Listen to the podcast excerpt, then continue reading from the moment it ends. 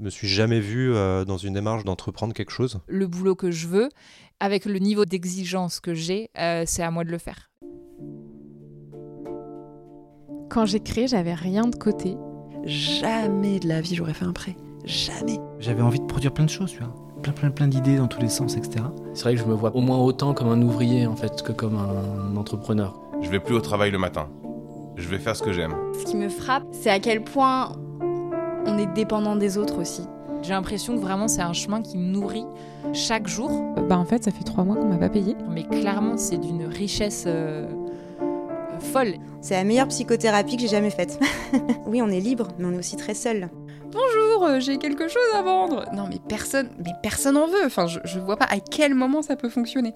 J'offre ce qu'il y a à l'intérieur, ce qui vit à l'intérieur, comment je l'offre au monde. Il y a tellement de façons d'entreprendre. Je suis Jeanne Dobriansky et j'ai envie de les entendre. À chaque épisode, vous retrouverez une thématique précise, des témoignages d'entrepreneuses et d'entrepreneurs.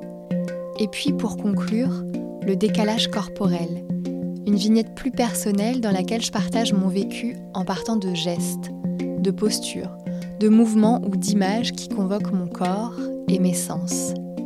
Parce que je crois qu'il est urgent de réfléchir autrement, en ajoutant à nos raisonnements le vivant de nos corps en mouvement.